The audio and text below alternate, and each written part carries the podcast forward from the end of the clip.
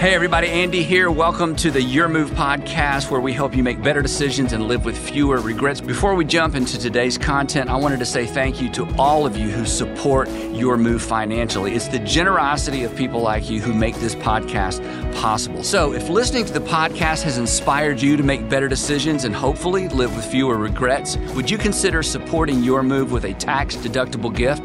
To give, just visit yourmove.is slash give. That's yourmove.is is slash give. Thanks for your support. And now here's this week's podcast.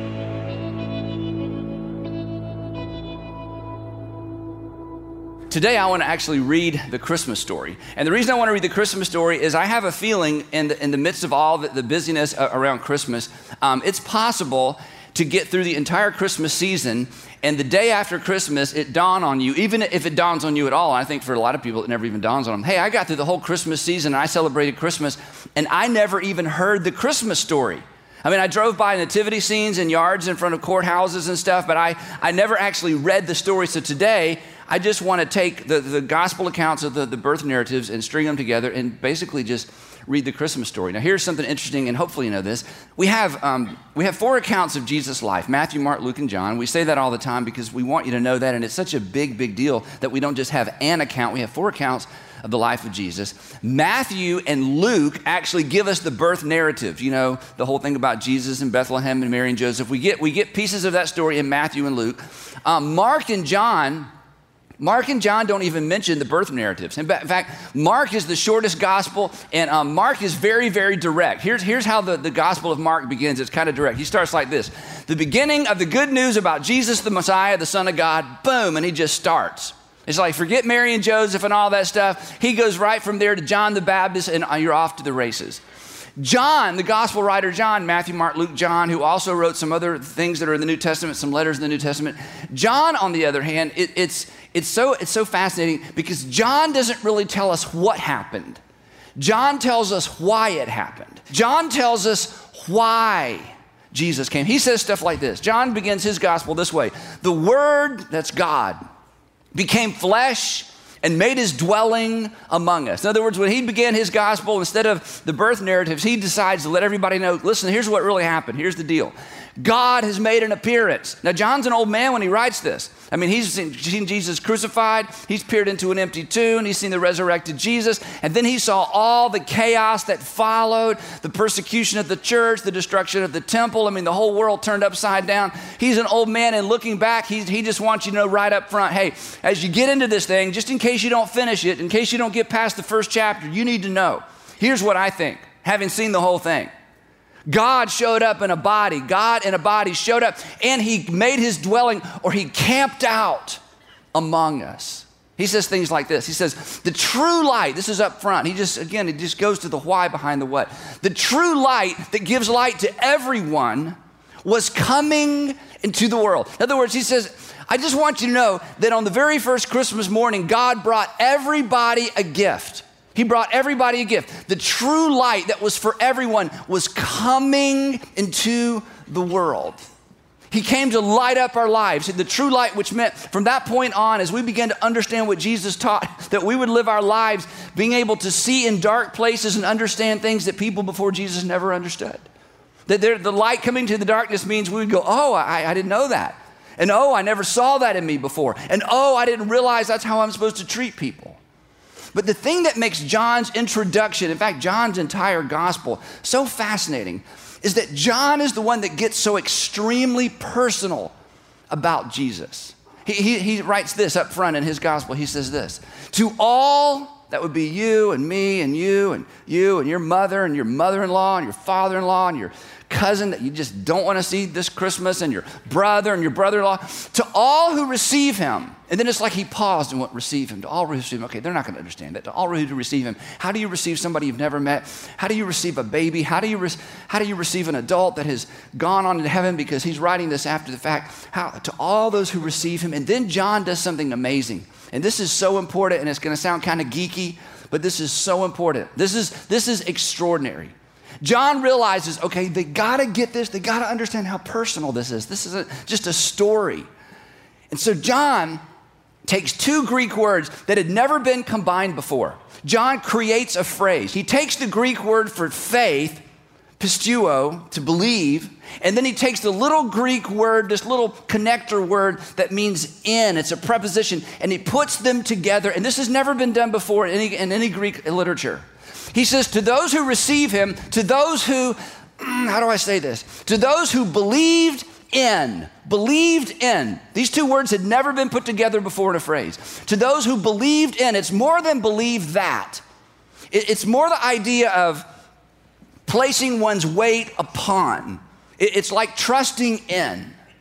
To those who receive him, to those who, to repeat the idea, believe in his name, he gave the right to become children of God. It's like John wants you to know this isn't just a story this is, this is so personal. And if you want to know the why behind the what, if you want to know the why behind the birth narrative, if you want to know the answer to the question, why do we even have these stories and why did Jesus come and why Mary and Joseph, why all that, the person to ask is John. Because he knew Jesus' mother Mary. He'd heard the story a hundred times. And he experienced all of Jesus' ministry. In fact, at the end of, uh, of John's gospel, at the end of his gospel, Matthew, Mark, Luke, John, at the very end, just to make sure we don't miss the why behind the what, here's how he closes it. And we, talked, we looked at this a couple weeks ago. He said, But these are written, this is at the very end of the book of John, but these are written that you, like you, and you, you, and you, you, these are written that you may believe that Jesus is the Messiah, the Christ, the Son of God, and that by believing, you, all of you use, you may have life in his name. John wanted us to know this actually happened. This is history. This is God in a body, and the purpose of it, the reason, the why behind the what, is so that you could have a personal relationship with the God that up until this point seems so unknowable. It was true that God loved the whole world, but it was more than that. God loved the who's in the world, God loved the you's in the world. God loved every single individual. And it's true that Jesus, John would write, that Jesus died for the sins of the world, but John wanted us to know that Jesus died for your sin. And this is where we get the idea of a personal Savior. You hear us talk about this all the time. He, you know, Christ is my personal Savior. And John wanted us to know this is personal.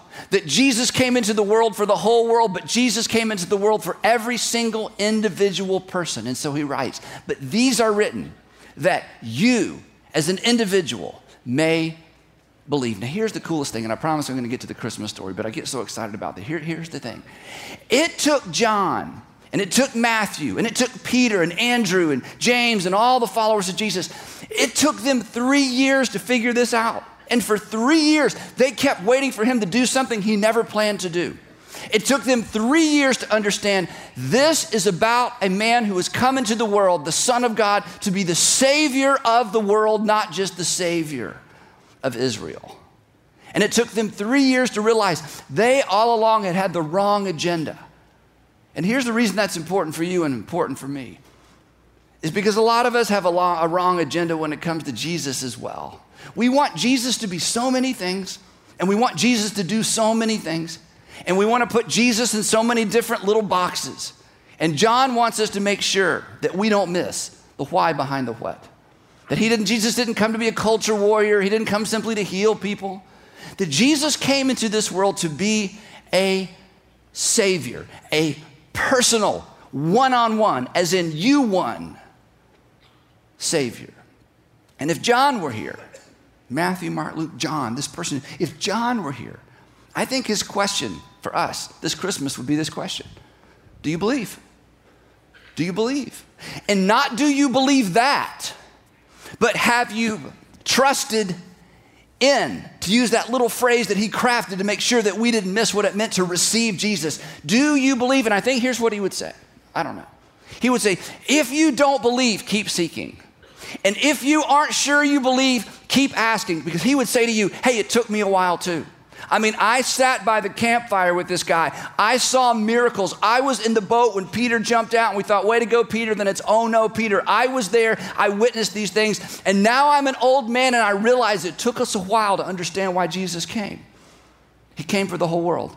When Luke began his gospel, you know, Mark goes straight at, you know, let's just get going. John's like, let me tell you why. Luke is different because Luke begins his gospel this way. He says, hey, I've heard all these stories.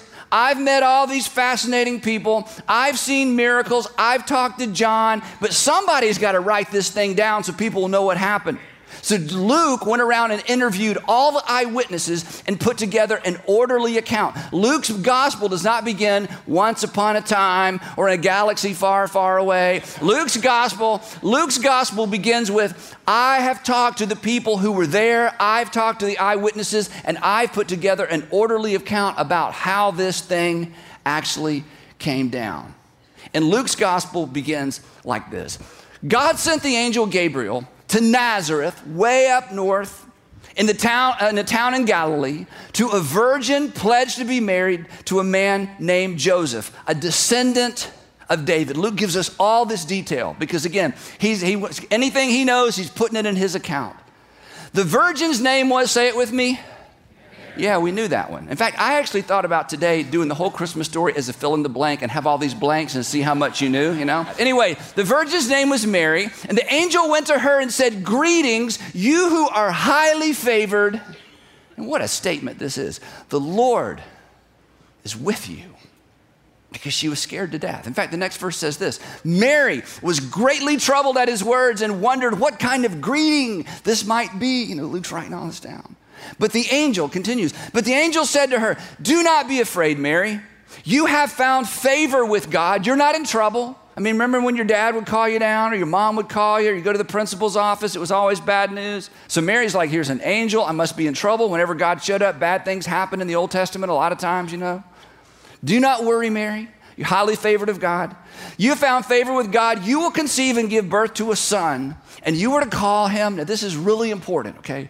And you were to call him Jesus. Now, this is tricky. Jesus is actually the Latin name for Jesus. She didn't hear the name Jesus.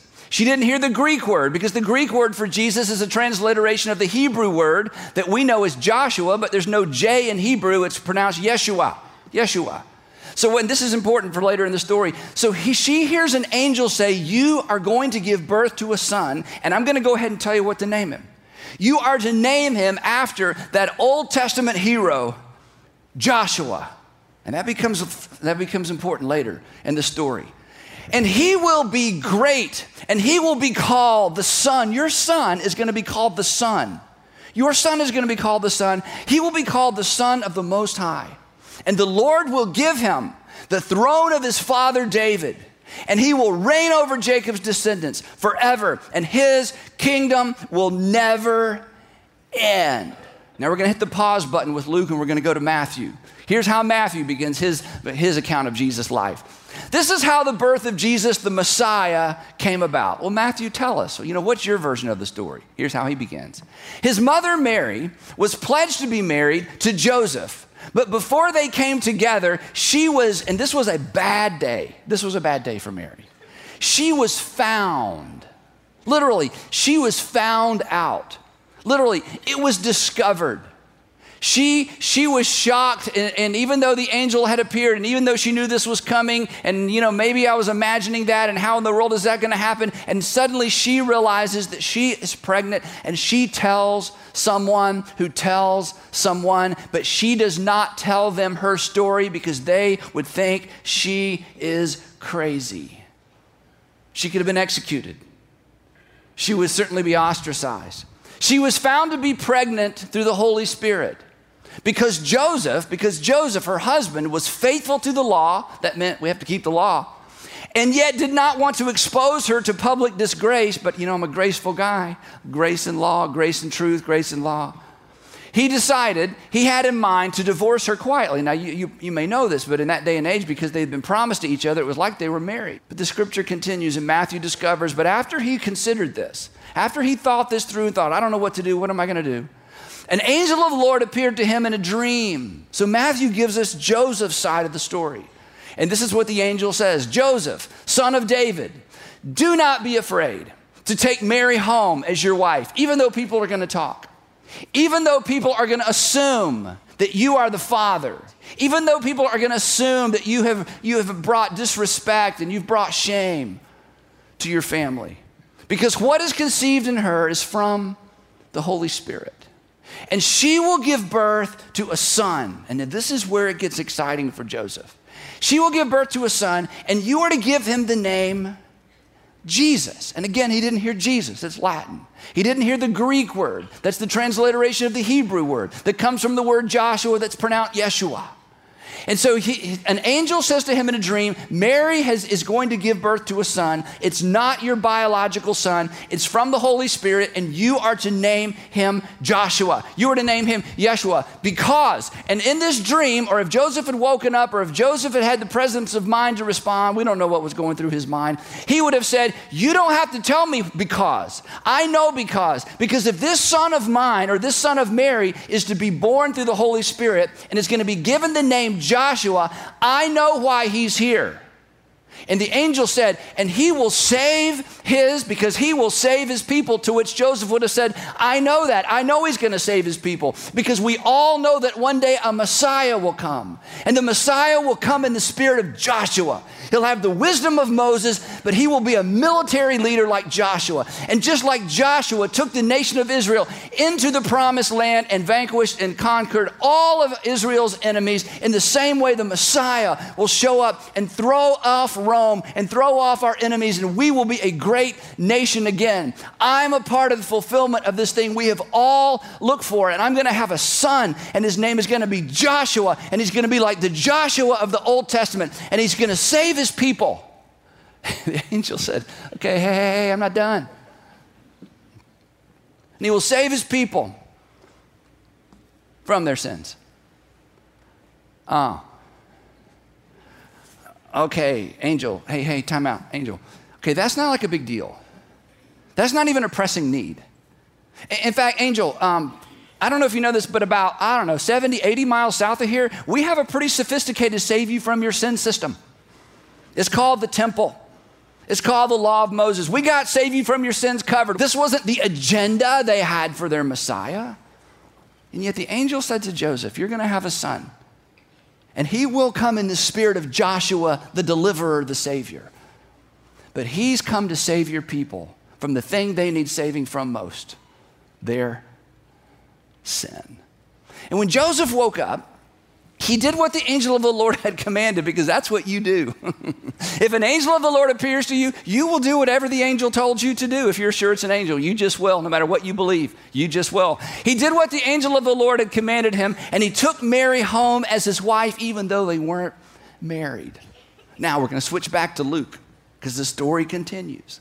And this gets so dramatic, and this is so big, and this is so rich. And you've heard these words a thousand times, they just kind of roll over us. This was such a big deal because some time goes by. She begins to show. Everybody knows she's pregnant. They still haven't had a wedding. There's all this murmuring and this rumors, but who's going to believe their crazy story? And then Luke gives us some more details. In those days, Caesar Augustus, the first Roman emperor, before this, Rome was a republic. Caesar Augustus changed all that. He became the king of, of Rome, and Rome never wanted a king. So, in the very, at the very season, in the very years, in the very era when Rome had their first king, a Jewish king, was born. In those days, Caesar Augustus issued a decree that a census should be taken of the entire Roman world.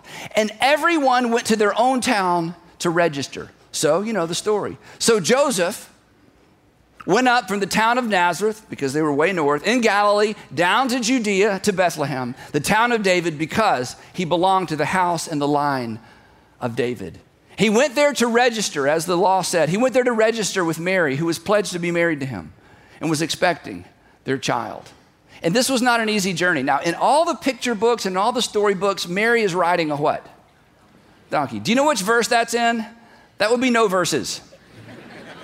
But it looks good, doesn't it? It just looks good. She's on that donkey. They're all by themselves, you know, going through the Badlands. He's in the front, kind of walking along. She's got her legs draped over. It's a great picture. Maybe that's how it happened and they're making their way to the city of David to fulfill an Old Testament prophecy that would not have happened if the most powerful man in the world didn't decide to listen to his advisors and decide to count everybody at the most inopportune time imaginable. Isn't that cool? Interesting coincidence. While they were there, the time came for the baby to be born, and she gave birth to her firstborn, a son, and she wrapped him in cloth and placed him in a manger because there was no guest room available for them. And there were shepherds living out in the fields nearby, keeping watch over their flocks at night, freezing cold. And an angel of the Lord appeared to them, and this is so interesting because you, you know, we should ask the question why shepherds? I mean, there are a lot of people. Why not the plumbers? And all the plumbers were gathered, you know, at the bar, and the, or you know, why the, why not, why not the farmers? I mean, why the shepherds? And the answer is we don't know. But here's what we know about shepherds. Shepherds, as I've mentioned before, were always ceremonially unclean. They could not enter, enter the temple. When you walk around behind thousands of sheep, you step in things. You are always ceremonially, ceremonially unclean. You provide the lambs for people to eat, and you provide the lambs for the temple. And if they were in this area, they were certainly selling a lot of sheep to people who were going to make sacrifices for sin. But they themselves, in a way, in a sense, were kind of outcasts from the whole religious system. And so God chooses to announce the birth of his son to the group of people that would be least likely to be able to participate in something like this. An angel of the Lord appeared to them, and the glory of the Lord shone round about them, and they were terrified. Everybody in this story is terrified. But the angel said to them, Don't be afraid. I bring you good news. Oh, I thought I was being called the principal's office. I mean, when God calls, it couldn't possibly be good, right? I bring you good news that will cause great joy for all the people. This is the announcement to the shepherds. Today, in the town of David, today in the town of David, here it is a Savior has been born to you guys. You guys who thought you might be beyond saving. You guys who never got included in anything religious. A Savior has been born to you. You're included. A Savior has been born to you. He is the Messiah, the one you've heard about your whole life, the Lord. And this will be a sign to you. Here's how you're going to know you found him. This will be a sign to you. You will find a baby. Now, how are we going to find a baby? We're not finished. You will find a baby wrapped in cloths. Oh, that's so unusual. A baby wrapped, we're not finished. And lying in a, something you guys know all about, a manger. And then suddenly, suddenly a great company of the heavenly host appeared with the angel, praising God and saying, Glory to God in the highest. We all know this line. Glory to God in the highest heaven and on earth, peace to those on whom his favor, even shepherds, rest. And when the angels left them and gone on into heaven, the shepherds said to one another, Let us go to Bethlehem and see this thing that has happened. Now, here's what you need to understand if you're not a Christian. We have four accounts of the life of a carpenter from Nazareth. We have four accounts of the life of a, na- of a carpenter from Nazareth. Why? Because, my friends, something happened. And the fact that something happened was why it was recorded and why it was precious and why it was copied and why people died to make sure it made it to our generation. God came to earth in the form of a baby. And it was such a big deal that even though they were nobodies, this story was recorded and protected and copied and cherished. And people died to make sure it was passed from generation to generation. Christianity is not fragile because something happened, which the Lord has told us about. So they hurried off and they found Mary and Joseph and the baby who was lying in the manger. And when they had seen him, they spread the word concerning what had been told them about this child. And all who heard it were amazed at what the shepherds said to them. And then, perhaps the most important verse in the whole birth narrative. I love this. And ladies, you, you get this. But Mary treasured up all these things and pondered them, hid them, rehearsed them, thought about it, refelt it, rethought about it, thought through the details in her heart. Because after all, who would believe her? Her reputation had been shattered. And so she told no one because no one would believe it. And we assume she tried to raise Jesus as normal as possible. And then one day, about 33 years later, she would watch her firstborn son die. And then she would peer into an empty tomb and she would be embraced by her resurrected son, who she knew without a doubt in that moment was, in fact, exactly what the angels foretold. He was the Savior of the world, but he wasn't just a Savior, he was her personal Savior. And Matthew would do his best to write it down and get it right because something happened. And Luke would do his best to write it down and get it right because he wanted to put things in some sort of chronological order. But it would be John who took care of Mary. It would be John who would summarize it best. And years later, we can't even imagine this. Years later, he's an old man and he's sitting by himself and he's writing all of this down to make sure that, hey, this has got to survive me. Something happened. And he gets to this part in, in the story of Jesus, and, and, he, and he comes up with a way to summarize. He's like, How do I summarize this? How do I summarize this? And little did he know what he was about to write would be repeated and memorized by children and adults all over the world in languages that had yet to be spoken and nations that had yet to be discovered. And just think about this it had never been written before. But John, who saw it all, who experienced it all, who heard that birth narrative from Mary a dozen times, a hundred times, it's like, how do I summarize this? And in God's grace, He allowed John to say it best. Because John summarized it this way For God so loved the world, this is the Christmas story, that He gave on that very first Christmas, His one and only Son, that whoever, whoever, whoever, whoever, whoever, whoever, whoever, whoever. And he's like, oh, yeah, got to use my phrase. Believes in, trusts in, places their weight upon, will not perish, but have eternal life. Can you imagine he, having been the one who wrote that? He's an old man and he dies and he wonders, will anybody do anything with this? You think this will get around? Here we are 2,000 years later, most of us can quote that. But he didn't stop there. Here's the part we never memorized as children. Here's the kicker. Here's the punctuation. Here's the thing. Here's why we celebrate Christmas. For God did not send his Son into the world to condemn the world. For God did not, he would know, he was there. This is John. For God did not send his Son into the world to condemn the world. For God did not send his Son into the world to condemn the world, but to save the world through him. And that's Christmas.